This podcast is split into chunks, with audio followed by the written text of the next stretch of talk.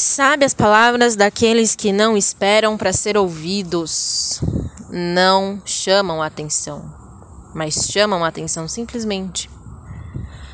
Não porque querem, mas porque o fazem simplesmente.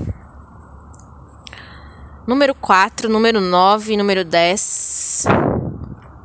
10, 14, 5, 6, 7, 8, 9, 10, 11, 12, 13, 14, 5 tudo soma 5 é o hierofante.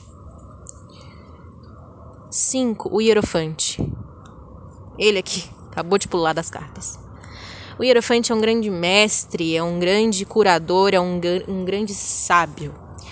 Sabe as palavras daqueles que não desejam ser ouvidos, mas que simplesmente se fazem ouvir. Ah, o hierofante é o número 5, o número da arte, da cura, da criatividade o número da mulher grávida que está parindo, que está gestando novos processos. Estamos todos gestando constantemente novos processos, nascendo e renascendo. Morte e renascimento constante. Essa é a vida. O Hierofante vem ensinar coisas, vem trazer mestres para nossa vida vem trazer professores, vem trazer sábios que vão ensinar coisas que a gente precisa saber para trilhar o nosso caminho de forma mais segura e da melhor forma possível. Tudo que vem, vem não por acaso e vem para ensinar, vem para trazer sabedoria, para trazer maturidade. O Hierofante também é um velho, ele não é tão jovem assim. Ele é um velho. Ele só não é mais velho que o Eremita, que é a carta número 9. Mas ele também é um velho, ele é um velho sábio. Ele sabe das coisas, ele busca o autoconhecimento, ele busca entrar nas cavernas mais sombrias de si mesmo com uma lamparina para iluminar tudo aquilo que precisa. Então, ele é um guia. Ele também guia a gente da mesma forma que o eremita faz. Porém, o hierofante tem a ver com estruturas também. O hierofante tem a ver com estruturas, tem a ver com a solidez das coisas também a solidez das estruturas de ensino, por exemplo, as coisas que a gente construiu na nossa sociedade, como sendo estruturas, como sendo vitais para uma vida, por exemplo. Ele traz essa noção do quadrado, das coisas que são quadradas, mesmo sendo cinco, mesmo sendo um número que já é além do 4, né? 5 é depois do 4. O 4 fala de estrutura, mas o, o hierofante em si, o arquétipo do hierofante no tarô, ele traz também a noção de estruturas na sociedade. O que é isso? Casamento. Toda vez que um, um hierofante aparece, ele vai lembrar a figura de um velho sábio que representa grandes estruturas da nossa, da nossa sociedade. O Papa, por exemplo. Não é à toa que o hierofante tem o nome de o Papa em outros tarôs. Ele representa a Igreja Católica, vai representar a estrutura do casamento, vai, vai representar a estrutura das universidades, dos ensinos, das escolas. Então, tudo aquilo que acolhe a gente para ensinar de alguma maneira, tudo aquilo que representa um templo que contém muitos ensinamentos, é o que abarca, é o que está ali no fundo e por trás do arquétipo do hierofante. Ele é um grande sábio.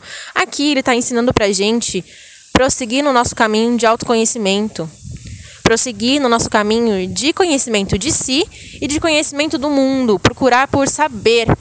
A busca por saber. O Hierofante fala aqui para a gente buscar saber as coisas e não simplesmente entender tudo como dado. Ele é uma carta depois do imperador e o imperador saiu aqui também, que é interessante, né? O imperador fala da nossa liderança, da ousadia. O imperador tem o fogo dentro de si. Ele, ele é o dono de um império, ele é o imperador. Então, por isso ele fala de liderança, ele fala de domínio, ele fala de também estrutura, porque é a carta número 4. Então, o que se requer para a gente usar todo o nosso poder de liderança e usar todo esse poder de estrutura essas coisas que limitam a gente a princípio, essas coisas que deixam a gente parado, bloqueado, que a gente sente que, meu Deus, preciso ir além disso. Tipo assim, o que se requer para usar tudo isso para a gente crescer? A gente se sente preso, às vezes, em alguns lugares, é, mas, na verdade, esses lugares estão ensinando muitas coisas para a gente. E como seria transcender esses lugares? Né, através da sabedoria do Hierofante e do que ele vem ensinar pra gente. O hierofante pode aparecer na forma de um mestre externo, uma outra pessoa, é, um guia, um relacionamento, um guia espiritual, enfim. muitas coisas.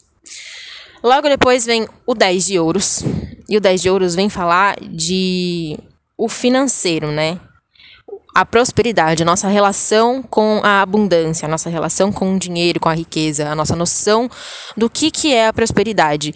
Mas o 10 também está falando aqui de um final de ciclo. O 10 vem logo depois do 9. Ele fala, na verdade, de um reinício, né? Da nossa remodulação, da nossa, do nosso renascimento, né? A nossa nova maneira de enxergar as coisas.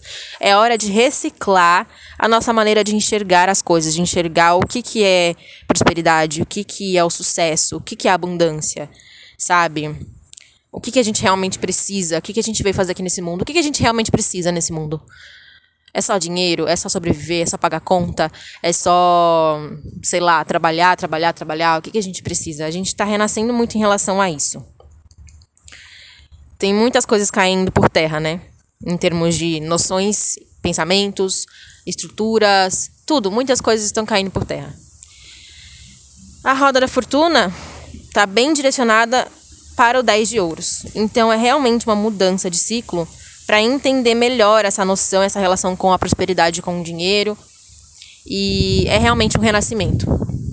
A lua, tá, que é um, um arcano maior, número 18, vem falar pra gente é, de um renascimento que precisa passar pelo contato com o nosso lado mais escuro, mais sombrio, com a nossa intuição, o nosso renascer a partir de um recolhimento, de um olhar para dentro de si, de coisas muito profundas que acontecem de dentro para fora e não de fora para dentro.